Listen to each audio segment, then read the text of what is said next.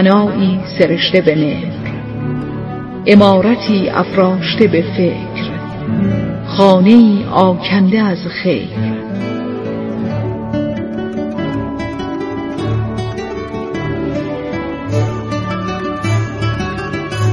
چهل ستون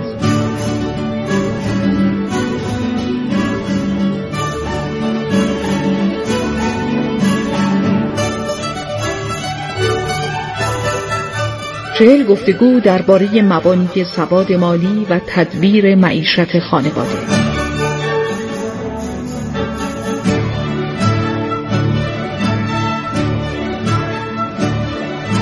کاری از رادیو گفتگو و آکادمی هوش مالی.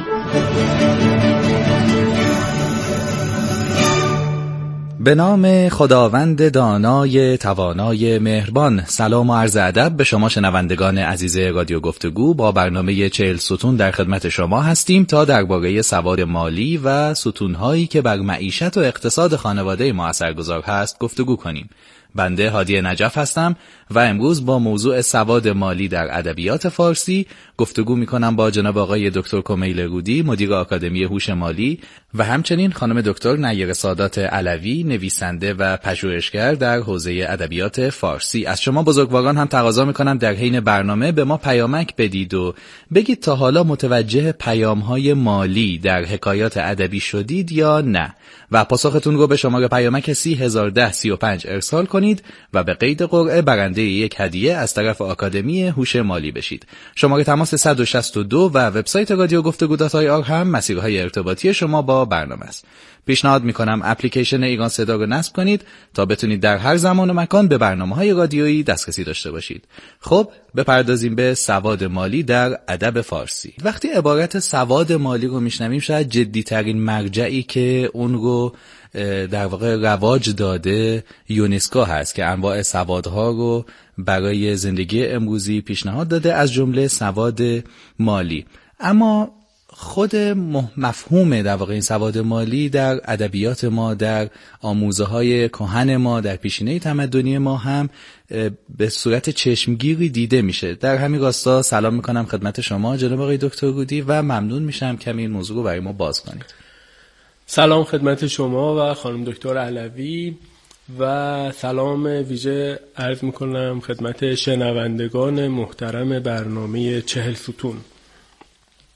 بله وقتی درباره سواد مالی صحبت می‌کنیم مهارت های زندگی به ذهنمون می‌رسه و آنچه که یونسکو گفته و در حدود 60 سال اخیر از ایالات متحده شروع شده در سی سال اخیر در اروپا رواج پیدا کرده و نزدیک به ده 15 سالی هم هست در کشورهایی مثل هند و استرالیا و ژاپن هم داره پیگیری میشه. و عنوانش دقیقا همینه فاینانشال لیترسی یا همون سواد مالی. اما نکته اینه که این موضوع سواد مالی درسته که عنوان جدیدی داره و لفظ جدیدی داره براش استفاده میشه ولی از زمانی که مفهوم پول وجود داشته یا مفهوم کار و درآمد و دخل و خرج وجود داشته این موضوع هم وجود داشته. یعنی مدیریت دارایی ها و مدیریت اموال. چیز جدیدی نیست. به این معنا بعضیا خب میگن که این سواد مالی یه چیز غربیه. آیا اینو دارید توی کشور رواج می‌دید؟ واقعا حالا تو نظری های جامعه شناختیمون تو نظریات فرهنگی و مذهبیمون تو همین برنامه چهل ستون هم تو برنامه های متعدد بررسی شده که نه واقعا اینجوری نیست که بگیم سواد مالی یک چیز غربیه. بلکه این واژه ممکنه بله اونجا اختراع شده باشه اما یعنی اون واژه اونجا جعل شده باشه اما در کشور ما هم وجود داشته و تاریخ خیلی گسترده و عقبه زیادی داره.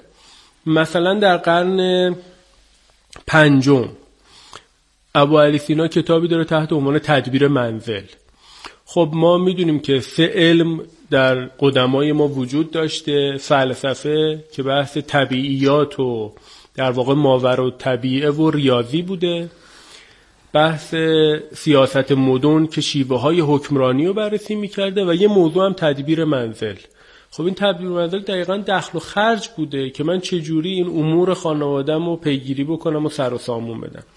نمی‌خوام بگم ما از گذشته داشتیم مثلا ما بنده 700 سال از غربی ها جلوییم. اتفاقا می‌خوام بگم که خیلی از غربی ها عقب افتادیم.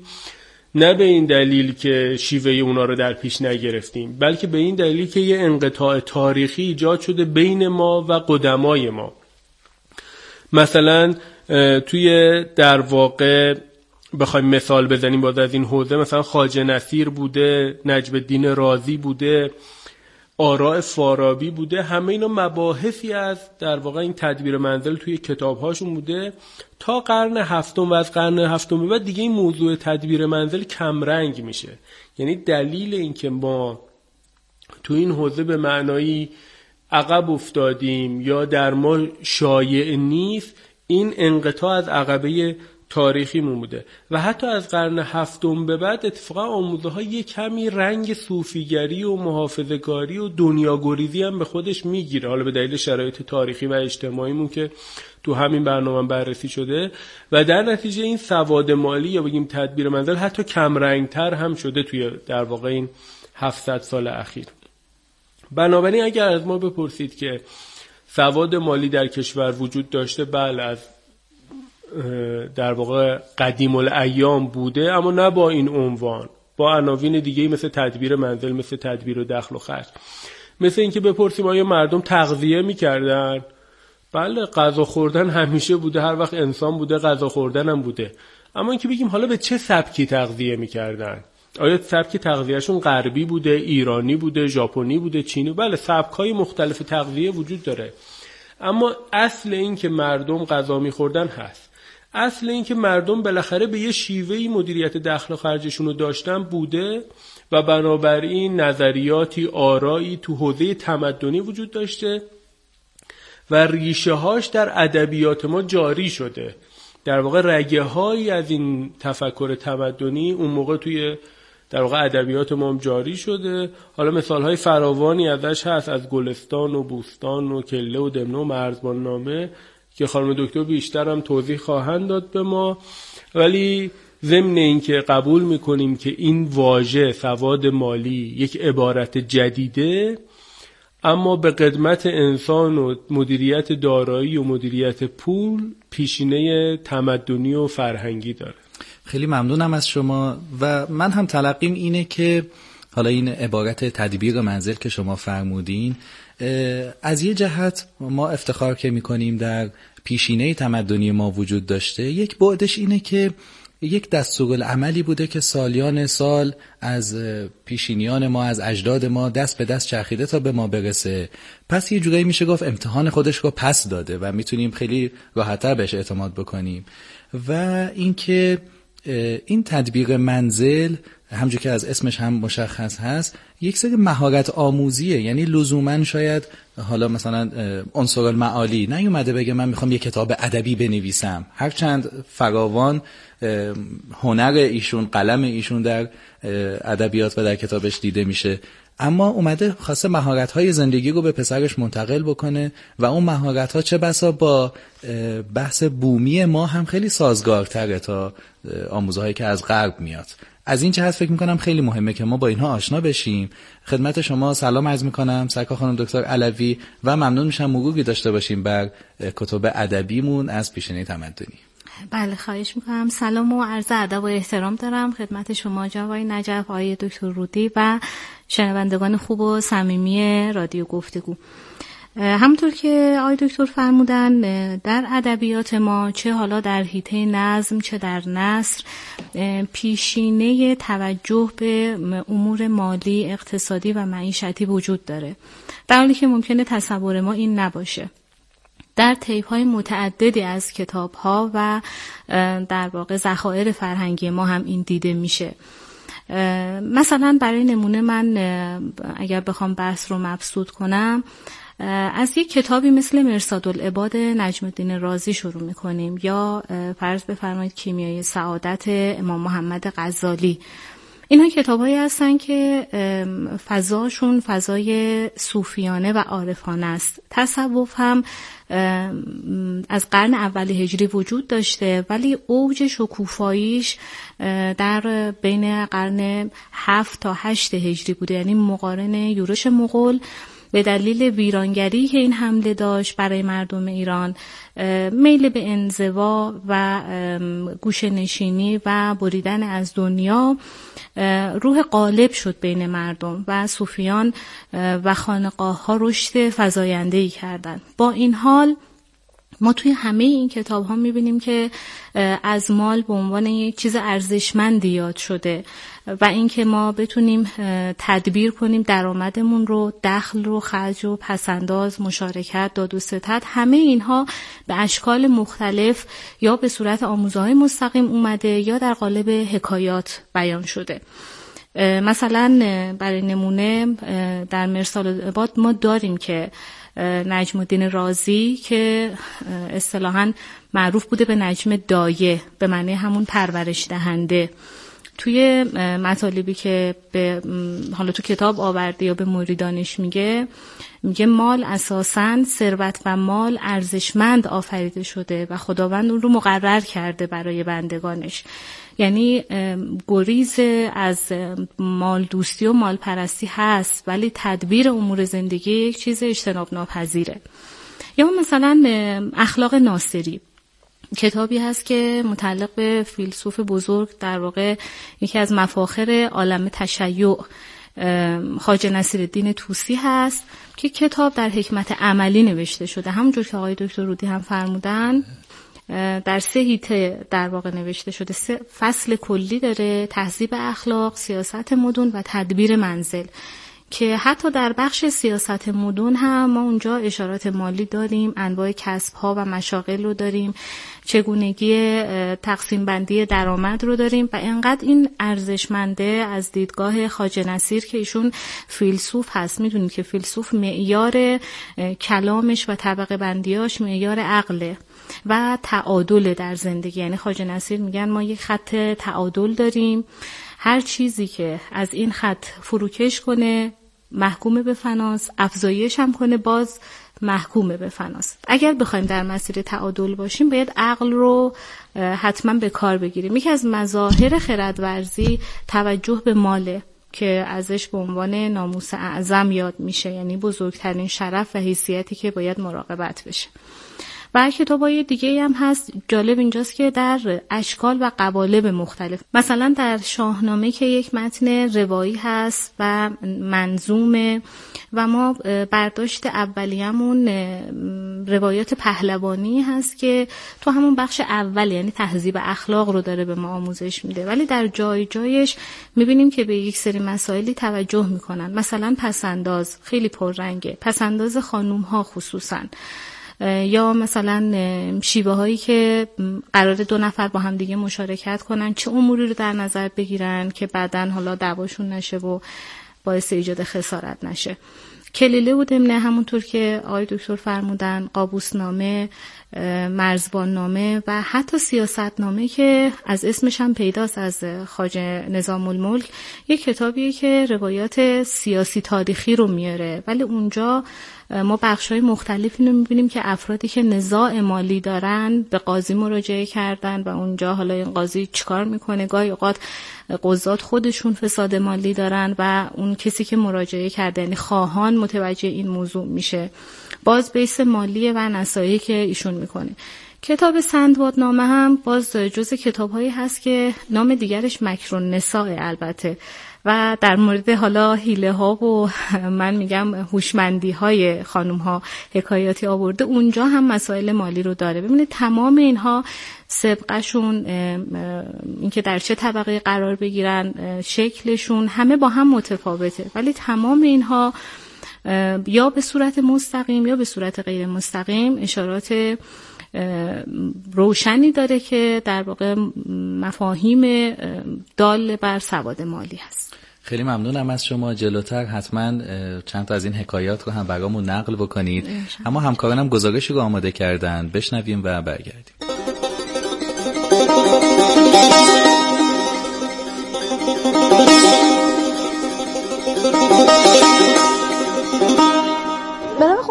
سلام. خدا قوت به شما شنونده های همیشه همراه با یک گزارش دیگه در خدمت شما هستیم و با شما همراه. امروز می‌خوایم درباره ضرب المثل های ایرانی صحبت کنیم با شما. دعوت می‌کنم که مهمون امروز گزارش من باشید. سلام خانم وقتتون بخیر. سلام وقت شما هم بخیر باشه. خیلی متشکرم. چه ضرب المثل های یا شعرهایی درباره خرج و پسنداز و پول تو ذهنتون هست. ضرب المثل مختلفی وجود داره در این زمینه. ولی فکر می‌کنم اونی که بیشتر من یادمه همین پول پول میاره هستش. بر شما آورده تجربه شخصی دارین؟ آره تا الان آورده. خدا رو خوب بوده. ان که همیشه جیبتون پر پول باشه. خانم شما چه ضرب المثل هایی رو می‌شناسین که راجع به پول و پسنداز و پول پول میاره. پولتون از پارو میره بالا. اینا ایرانی دیگه. مثلا انگلیسی ها یه چیز هست میگن همه تخم مرغ تو توی سبد نچین. یعنی همه سرمایه‌تون مثلا تو یه جا سرمایه گذاری نکن. ایرانیش رو بخوام بگم اون از قطر قطر جمع گردد وانگهی دریا شود یا اون ضرب مسئله که میگه که حساب به دینار بخشش به خلوار. اینها معمولا ضرب المثل هایی هستن که کار با اقتصاد اقتصاد خانواده رو دارن به ما یاد میدن. و یه ضرب المثل چینی هم هست که میگه هنوز انقدر پولدار نشدم که جنس ارزون بخرم و داره اشاره می‌کنه به کیفیت کالا که می‌تونه کیفیت خوب در واقع متضمن بقای یک کالا باشه و خودش یک نوع صرفه اقتصادی برای خانواده ایجاد بکنه. درود بر شما. ضرب المثل های خیلی خوبی بلدین. تو حوزه ادبیات تحصیل کردین؟ ادبیات هم تحصیل کردم بله. بس این کاره این. خواهش می‌کنم. زنده باشین. انشالله زندگیتون همیشه پرونق باشه. در باورهای ما روی جنبه های مثبت ثروتمندی تاکید شده یا منفی؟ فکر کنم بیشتر منفی هی تاکید شده. چطور؟ چون تو فیلم و سریال اکثرا می‌بینیم که اونایی که پولدارترن خلافکارن و نمی‌دونم قاشاقچی یعنی این مدلیه بیشتر. تو باورهای دینیمون به نظرتون؟ باورهای دینی به نظر من مثبته در این زمین. چطور؟ چون در واقع تو باورهای دینی تاکید می‌کنم به رزق و روزی حلال به اینا تاکید میشه بیشتر دیگه. ببینید ثروتمندی اصلا به طور خاص چیز بدی نیست مگر اینکه از راه نادرست و نامشروعی کسب شده باشه. حالا چه در فرهنگ ما چه در فرهنگ اسلام همیشه به کسب و کار بیشتر به کسب درآمد حلال خیلی تاکید شده و اینکه رونق داشتن وضعیت خانواده نه البته به شکلی که حالا اون زندگی فرعونی مسلما مد نظر ما نیست. اون زندگی که بتونه رفاه نسبی برای خانواده ایجاد بکنه همیشه توصیه شده و ما این روزها هم با بحث اقتصاد مجازی با خانواده ها در ارتباط هستیم که این می‌تونه یک گشایش اقتصادی برای خانواده ها ایجاد بکنه. به نظر متعادله. یه چیز نه تشویق کردن که شما مثلا که خیلی اندوختهاتون رو از حد معقول بالاتر برید. نه اونقدر مثلا در مورد این صحبت کردن که مثلا پول نداشته باشید چون فقر هم چیز نکویده هستش دیگه تو دین ما یعنی به حال تشویق می‌کنم به کار بکنید تلاش بکنید تا برای مایحتاجتون رو تا اون اندازه که لازمه حتما به دست بیارید. بله پیرو صحبت های شما ما هم یه ضرب المثل بگیم. اندازه نگهدار که اندازه نکوست. درود بر شما خیلی متشکرم که همراه ما بودید.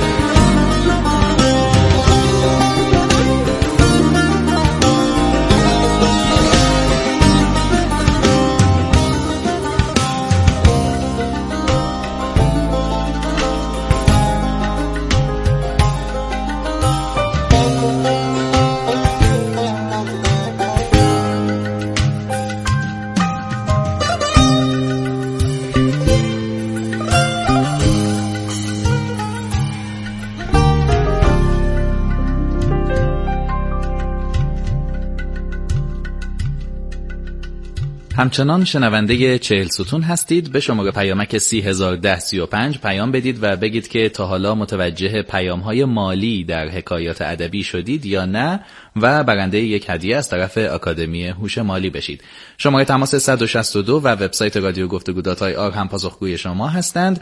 پیشنهاد می‌کنم اپلیکیشن ایران صدا رو نصب کنید تا بتونید در هر زمان و مکان به برنامه های رادیویی دسترسی داشته باشید. جناب دکتر گودی آموزه های فراوانی که خانم دکتر علوی زحمت کشیدن در کتاب های متعددی اشاره کردند بهشون چه تناسبی با زندگی امروزی ما داره؟ ببینید ممکنه همین موضوع پیش بیاد که خب این مثلا هفت قرن فاصله است مثلا با سعدی. اون چی می‌خواد مثلا به ما بگه؟ از ادبیات حالا مثلا از گلستان. ولی می‌بینیم که این مسئله خیلی راحت و جدی یعنی چون جزو نیازهای اساسی بشر بوده خیلی اقتضاعات زمان درش موثر نیست. مثلا سعدی گفته بر احوال آن مرد باید گریست که دخلش بود 19 خرج 20 یعنی تقریبا تبدیل به ضرب بله. مثلا شده. خب این دخل و خرج به هم نخوندنه. خب الان هم نخوره بر احوال اون مرد باید گریست یعنی این یه چیز مضمومیه. حالا زمان سعدی هم مضموم بوده الان هم مضمومه. بعد راه حلش هم خود سعدی گفته. گفته چون دخلت نیست خرج آهسته تر کن. خب که تقریبا هم ضرب المثل شده بین مردم. چون دخلت نیست خرج آهسته یا همینی که در گزارش شنیدیم که اندازه نکودار که اندازه نگه اندازه نگهدار. که اندازه نکوس یعنی این تقدیر المعیشت که در روایات ما هست یا همین استراتژی کاهش هزینه که میگه چو دخلت نیست خرج آهسته تر کن. حالا می‌خوای بری افزایش درآمد بدی کار زمانبر و دشواریه. ولی اگه این دخل نداری خب خرج تو کوتاه بیا یه کمی رو خرجات کنترل بکن. یه استراتژی تو سواد مالی. حالا نمی‌خوایم بگیم که باز من تاکید می‌کنم که مثلا افتخار کنیم که آقا ما قبلا داشتیم. اتفاقا باید گردنمون رو کج بکنیم بگیم ازش استفاده نکردیم. یعنی برداشت های آموزه های مالی یا تدبیر زندگی رو نتونستیم از اون پیشینه تمدنی و آنچه که در ادبیات ما آمده وارد زندگی روزمرهمون بکنیم. اون شده کتاب ادبیات دیگه نشده کتاب زندگی. مثلا یه مثال من از کتاب اخلاق ناصری بگم که خانم دکترم گفتم واقعا خواجه نصیر یک نخبه در واقع جهانیه. تو کتاب اخلاق ناصریش یه نکته ای داره و می‌خوام با یکی از آموزه های روز مقایسه بکنم. تو کتاب اخلاق ناصری میگه که درآمد یا از راه تدبیر شخصی است مثل تجارت و شغل یا از غیران مثل ارث و هدیه. و درآمد از راه تلاش شخصی برتر است. یعنی میگه که منتظر اون ارث و هدیه و اینا نباید باشه این برتره. بعد توضیح میده که خب این برای که تو می‌تونی همواره تولید بکنی اون درآمد منفعلانه است یعنی نشستی تا بهت برسه ولی اونو میری به دست میاری. خب مثلا تو آموزه های رابرت کیوساکی ما می‌بینیم که میگه که خب ثروتمند شدن چند راه داره. یکیش قرعه کشیه نمی‌دونم شانس ارث همه این مثالا رو می‌زنه. ولی میگه به شرطی شما درآمد پایدار خواهید داشت. که خودتون مهارت های کسب درآمد رو به دست آورده باشین. خودتون تولید ثروت بکنین. میگه شاخصش هم اینه. اگر یه آدمی همه پولش رو الان ازش بگیری بتونه دوباره همون ثروت رو خلق بکنه این یه آدم هوشمند مالیه. دارای هوش مالیه. خب این چیزی که ما توی اخلاق ناصری داشتیم و خاجه نصیر گفته ما نتونستیم تبدیلش بکنیم به یه آموزه روز. و الا هست تو مبانی در واقع تو گذشته ما وجود داشته. یه فاصله ای تو جریان تصوف و رشد تصوف ایجاد کرده و یه چیزی همین که این دیگه ادبیاته. کتاب اخلاق ناصری دیگه رفته جزء کتب ادبی و کتب زندگی قرار نمی‌گیره یا ولی اینها رو باید برگردونیم دوباره تو زندگی اون با فرهنگ ما هم همخوانتره. یعنی اگر میگیم اون آموزه از غرب بیاریم چند تا نکته حاشیه‌ای هم ممکنه باشه که به ما آسیب بزنه؟ خب این که برای تمدن خودمونه که کمتر آسیب زننده است. اتفاقا در قالب حکایت و و حتی درس زندگی یه جا میاد اخلاقیات هم درگیر اون موضوع مالی می‌کنه و یک دیدگاه جامع به اون موضوع داره. و اتفاقا چیزی که الان می‌بینیم کاملا برعکسشه و سعی می‌کنن که یعنی یه جوری شده همه دنبال یک اتفاقی برای پولدار شدن دنبال برنده شدن توی قرعه کشی بانک ها هستیم. یک شبه یک مسیر 100 ساله رو در واقع طی بکنیم. می‌خوام دکتر علوی خیلی مشتاق و منتظر هستم که بخشی از این حکایاتی که داره بهش اشاره میشه رو بشنویم. مستقیما ببینیم چه آموزه هایی داره.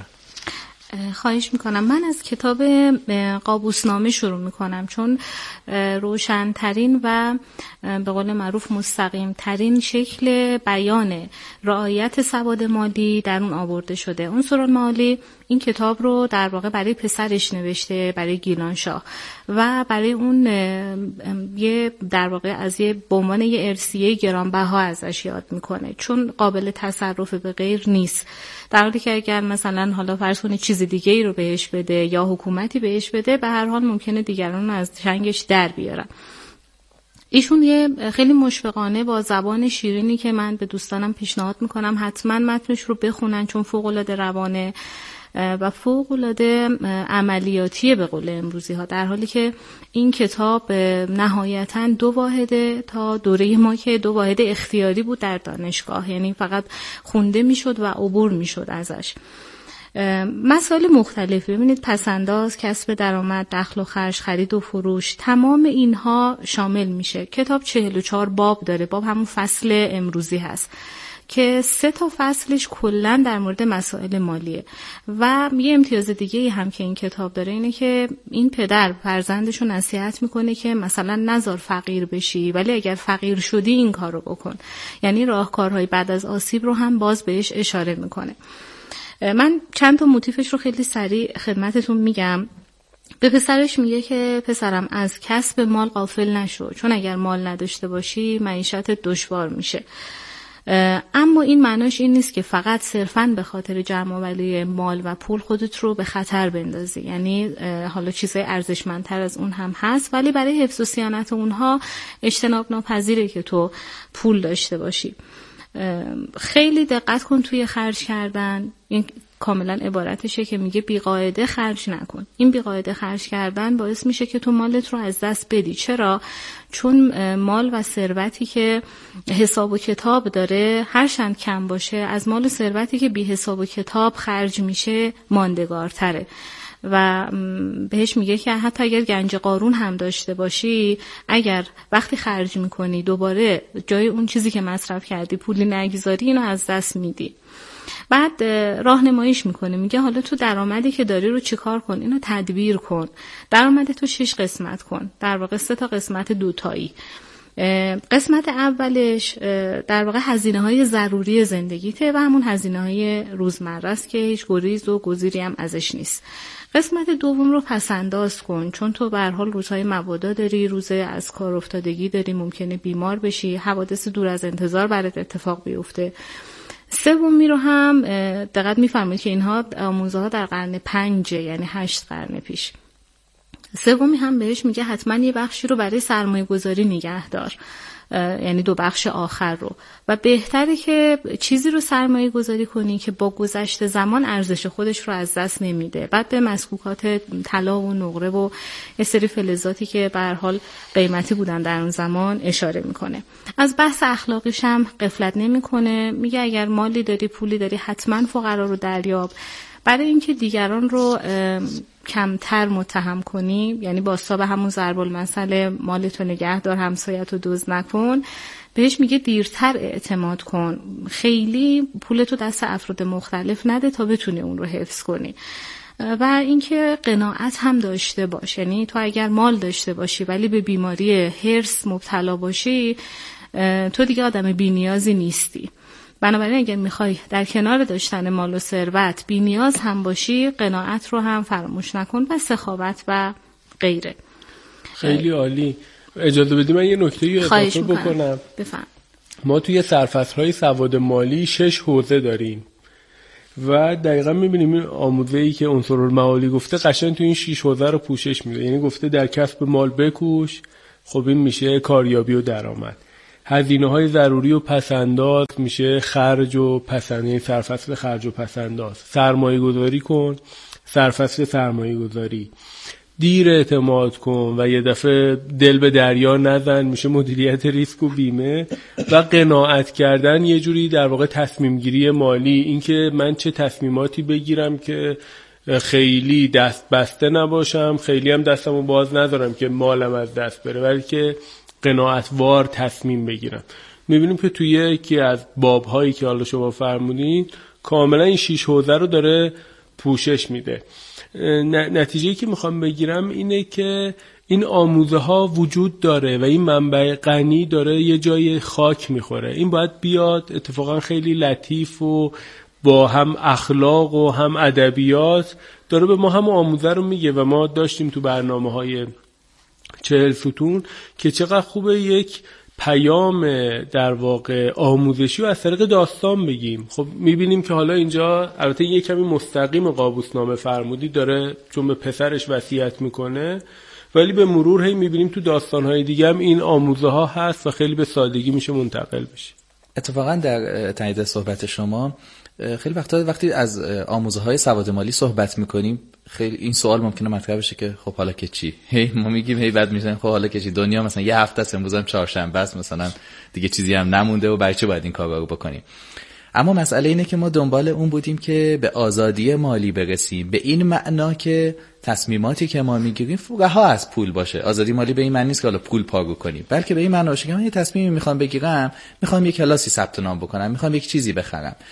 فارغ از احساسم به پول ببینم من واقعا به اون نیاز دارم یا نیاز ندارم. فرض کنیم که من پول زیادی دارم و توان خریدش رو دارم. اما نگران اون پوله نباشم تحت تاثیر اون پوله نباشم.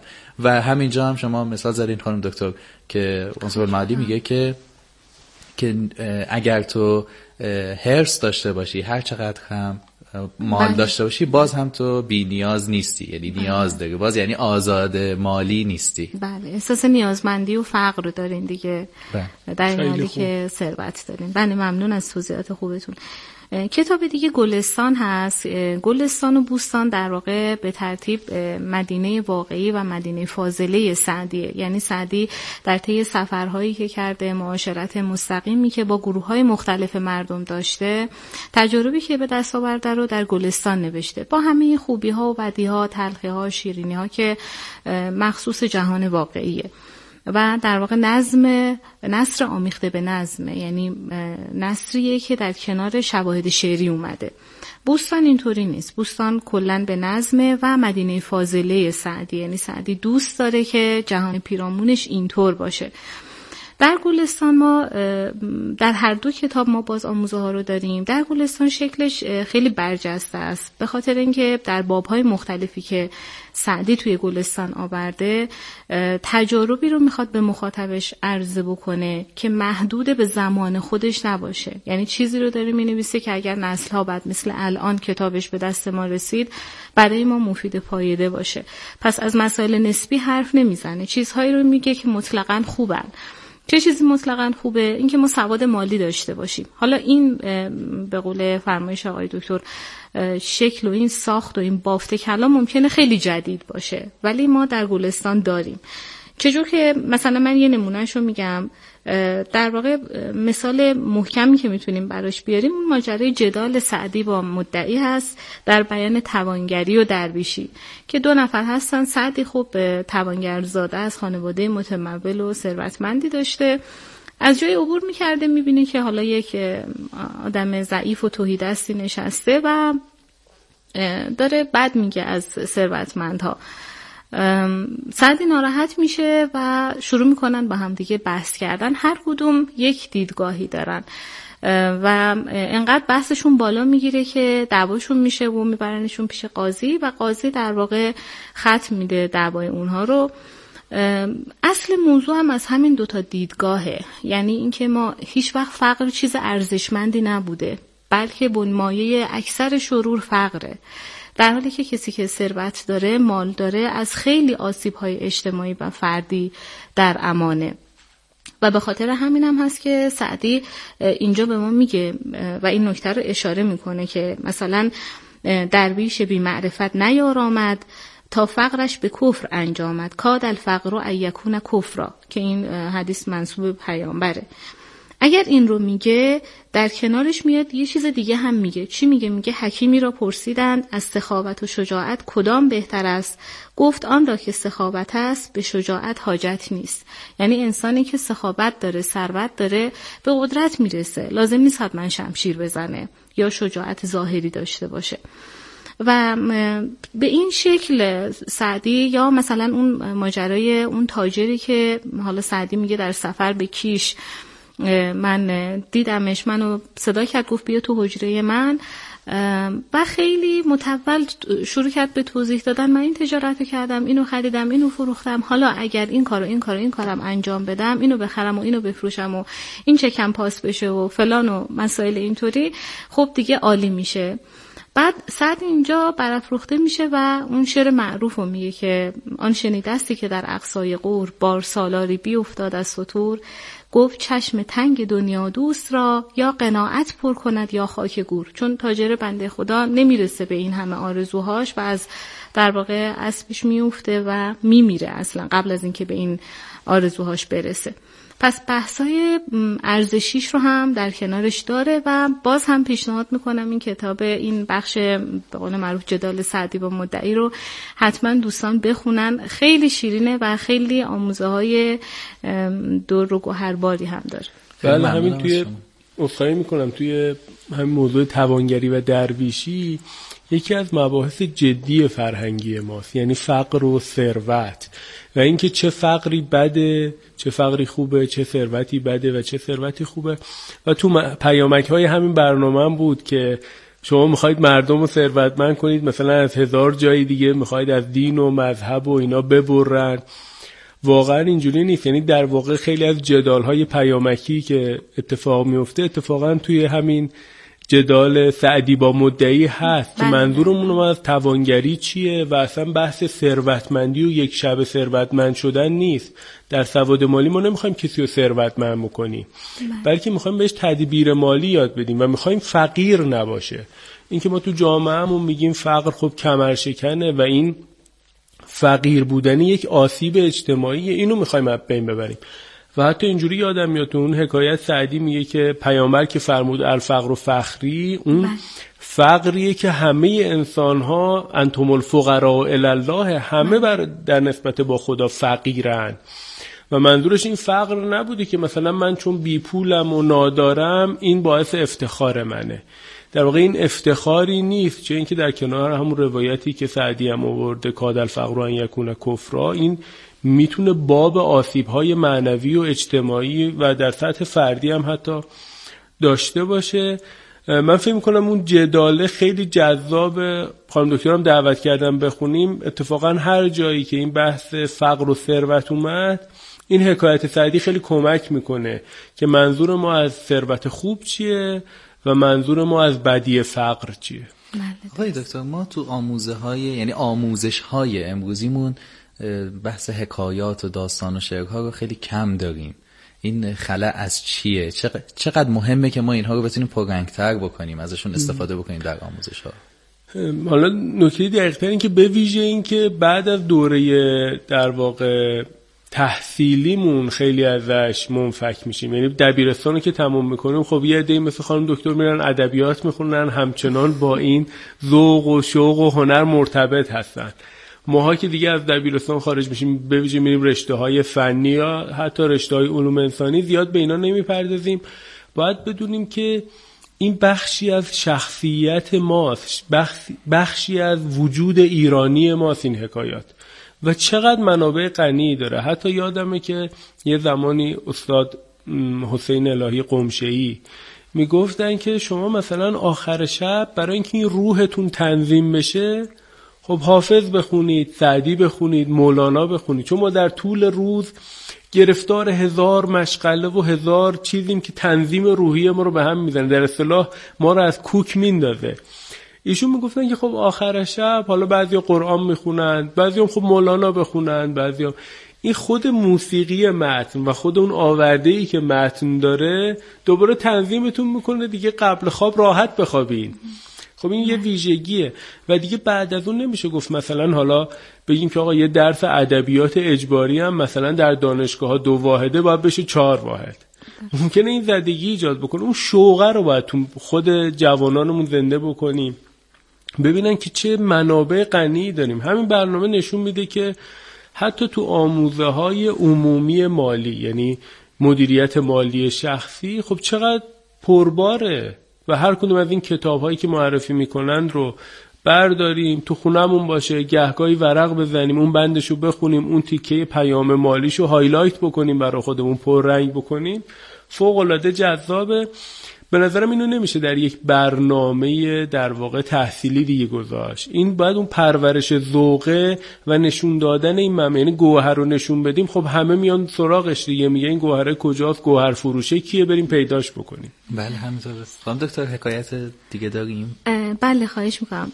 یکی از ژانرهای برجسته که در ادبیات جهان هست تحت عنوان فابل یاد میشه ازش. یعنی مجموعه حکایت ها و داستان هایی که شخصیت هاش یا تماما یا اکثرا حیوانات هستن. بعد این حیوانات هم هر کدوم یه جور سمبول و نمادن. یعنی جنبه سمبولیک هم داره که اون توی معناشناسی متن و ما فعلا به اون کاری نداریم. یکی از متنهای کوهن مشرق زمین که تونسته ورود پیدا کنه به ادبیات و فرهنگ بسیاری از کشورها کتاب کلیل و دمن است. که خواستگاهش هند هست و سابقش به دوره در واقع قبل از اسلام می‌رسه. و در واقع در ادبیات سانسکریت مطرح شده. بعد چند دست این کتاب چرخیده تا به دست ما رسیده ترجمه شده. حتی انقدر ارزشمنده. از این جهت توضیح میدم که ببینیم که چه مباحثی تو این کتاب مطرح شده. این کتاب تو چه جایگاهی قرار داده شده که خود شخص انوشیروان برزویه طبیع رو معمور می‌کنه که شما به هند برو و حتما این کتاب رو بیار و ترجمه کن. ما شنیدیم که کتاب ارزشمندیه. یعنی جهان شمول بوده این کتاب حتی در دوره خودش که ارتباطات به گسترش الان نبوده.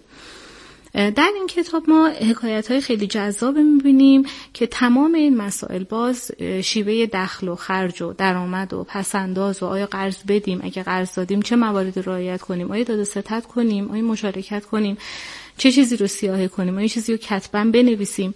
و در قالب شیرین حکایت و قصه که بهترین قالب برای آموزشه و مخاطب اون رو میپذیره با ناخداگاهش توی کلیله و دمنه هم چند مورد برجسته هست. من به یکی دو موردش اشاره می‌کنم.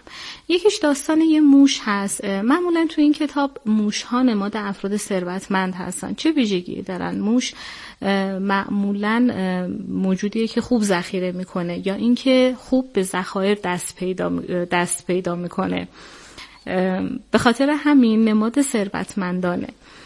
خب موشی هست که ثروتمند مال داره بستگانش نزدیکانش از اعتبار او چون مال اعتبار هم میاره دیگه. از اعتبارش از مال ثروتش استفاده می‌کنن. خودش حال خوبی داره زن و بچهش به حال دوستش دارن. به یه شیوه این مال رو از دست میده و مطابق فرمایش آقای دکتر مال مال مکتسب نبوده یعنی رو به دست نیاورده بوده. در بوده. بله یه جورایی بادآورده بوده حالا به چه شکلی؟ چون دیگه مجال نیست که من توضیحش رو بگم.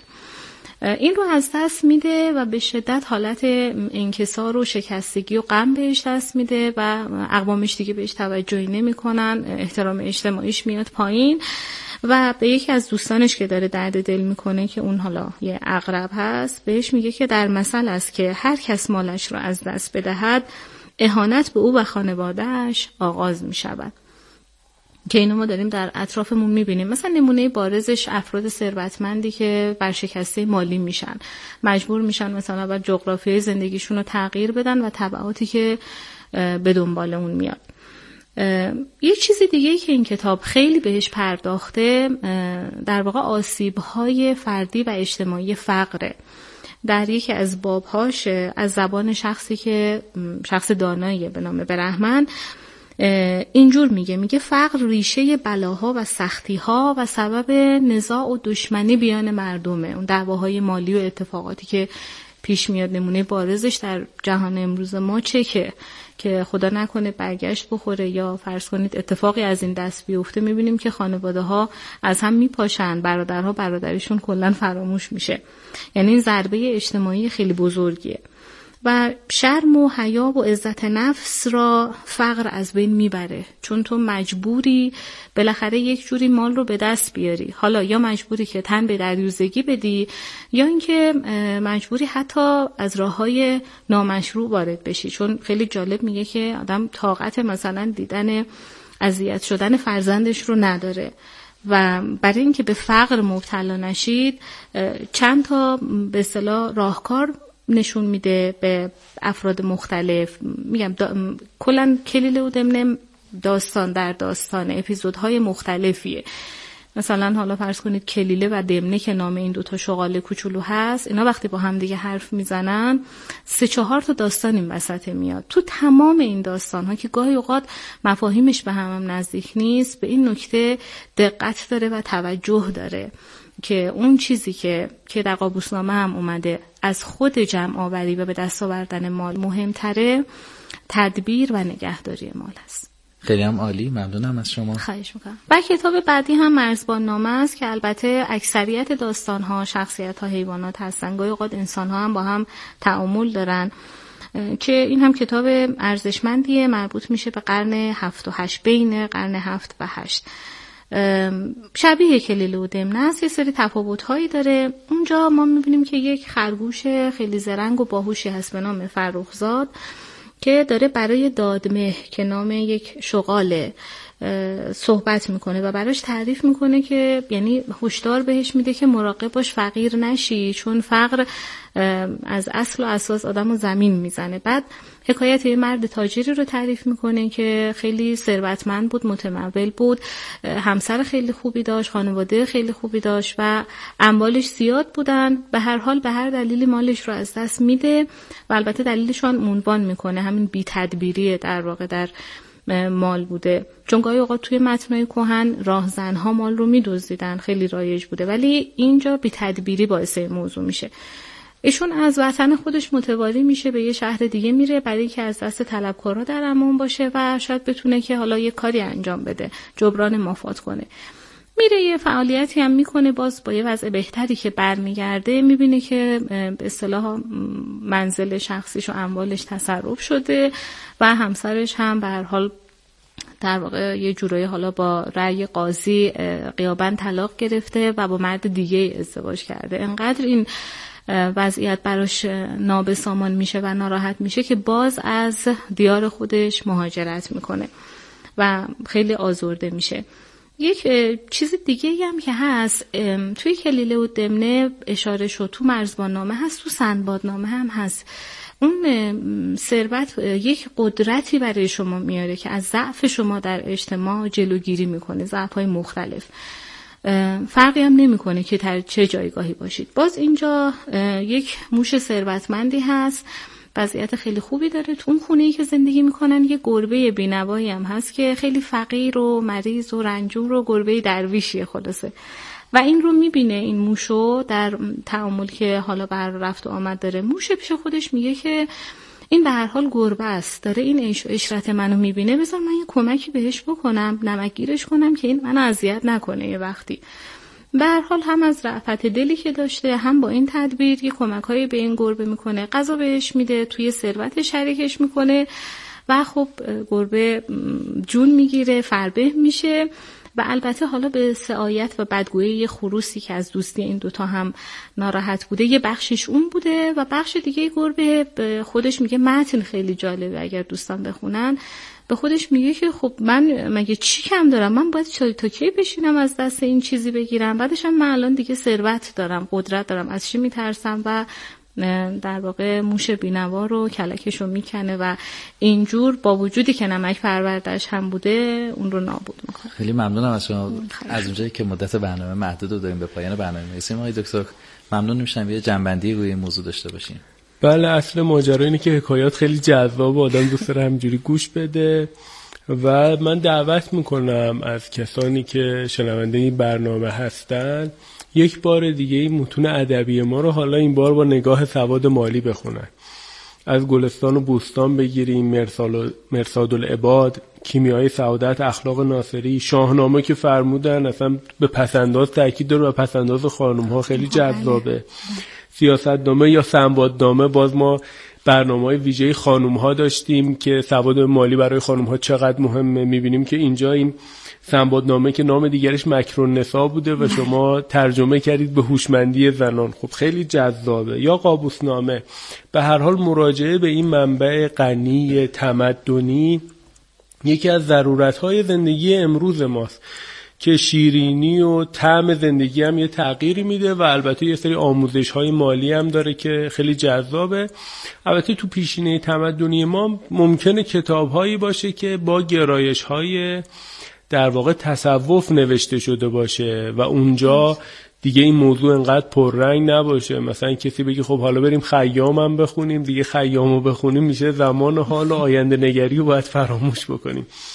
یعنی می‌خوام بگم که هر دو طیف ممکنه وجود داشته باشه. ما نگاهمون در واقع بیشتر به این کتاب هایی که پیش از در واقع رواج صوفیه وجود داشته. و مثلا کتابی مثل کلیله و دمنه که حالا در اصطلاح امروزی ها میگن best seller نیویورک تایمز تایمز مثلا. یعنی مثلا بهترین تو فهرست پرفروشترین کتاب ها بوده در زمان خودش. تو فهرست پرفروشترین کتاب های دنیا بوده و مهجور نمونده. از این جهت که می‌بینیم که یک آموزش مهارت زندگی هم دقیقا توش وجود داره. کاملا همینطوره. خیلی ممنونم. متاسفانه به پایان برنامه چهل ستون رسیدیم. در این قسمت گفتگو کردیم درباره سواد مالی در ادب فارسی. از آقای دکتر کمیل رودی و خانم دکتر علوی تشکر می‌کنم. در این برنامه حضور داشتم. فراموش نکنید که به ما پیامک بدید و بگید تا حالا متوجه پیام های مالی در حکایات ادبی شدید یا نه به شماره پیامک 301035 ارسال کنید پاسختون رو و انشالله به قید قرعه برنده یک هدیه از طرف آکادمی هوش مالی بشید. این برنامه توسط رادیو گفتگو با حمایت علمی آکادمی هوش مالی تهیه شده و بنده هادی نجف به اتفاق سایر همکارانم تهیه کننده خانم آقازاده صدا بردار خانم آقایی پور و هماهنگی خانم محسن زاده از شما شنونده های عزیز چهل ستون خدافزی می‌کنیم.